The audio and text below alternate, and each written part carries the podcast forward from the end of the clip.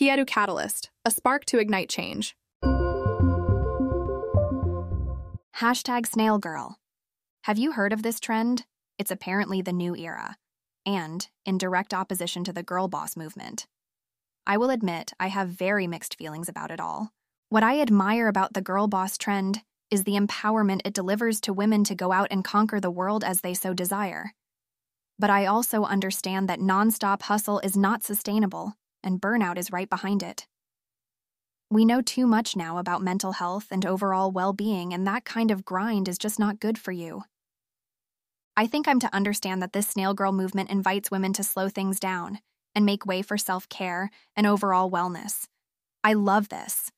Not enough people, both men and women, are doing that yet. But I do feel that the truth lies somewhere in between. And that's what I'd like to discuss in today's Kyetu Catalyst. There is a middle ground between being a go getter and embracing the slow living philosophy. We can be ambitious and successful without sacrificing our mental and physical well being. High performers have proven that to us. In fact, Brendon Burchard's book, High Performance Habits, provides valuable insights into how high achievers maintain their success while prioritizing their mental and physical health. Research and psychology shed light on the transformative power of mindfulness. Studies, such as those by Kabat-Zinn and Davidson, indicate that incorporating mindfulness practices can lead to heightened focus, reduced stress, and an overall sense of well being. By intentionally infusing our actions with mindfulness, we not only navigate challenges more effectively, but also foster a deeper connection with our authentic selves.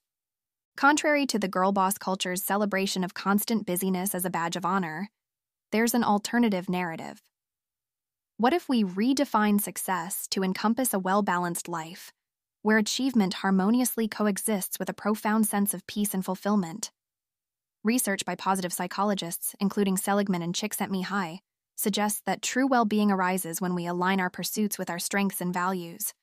By embracing a holistic definition of success, we can create a life that not only reflects our ambitions, but also nurtures our overall happiness and satisfaction. So take a moment now for this Kyetu catalyst to reflect in your journal. And if you don't have a journal, just grab a piece of paper. Write on this topic for a few minutes. Are you more girl boss or snail girl? Is there a middle ground for you to pursue, where you can perhaps stop doing activities that don't serve you so that you can focus more on your goals? Do you have clarity on your desires and ambitions? In essence, do you know what you want? Because sometimes the burnout happens when you aren't focused or being singular with your energy, leaving you feeling ineffective. Can you be highly effective with your day and crush your goals while also leaving room for self care and setting boundaries? essentially being a girl boss and snail girl. Thanks for joining us on today's Kyetu Catalyst. Please share our podcast with family, friends, and in your social networks. You just might be someone else's spark to ignite change.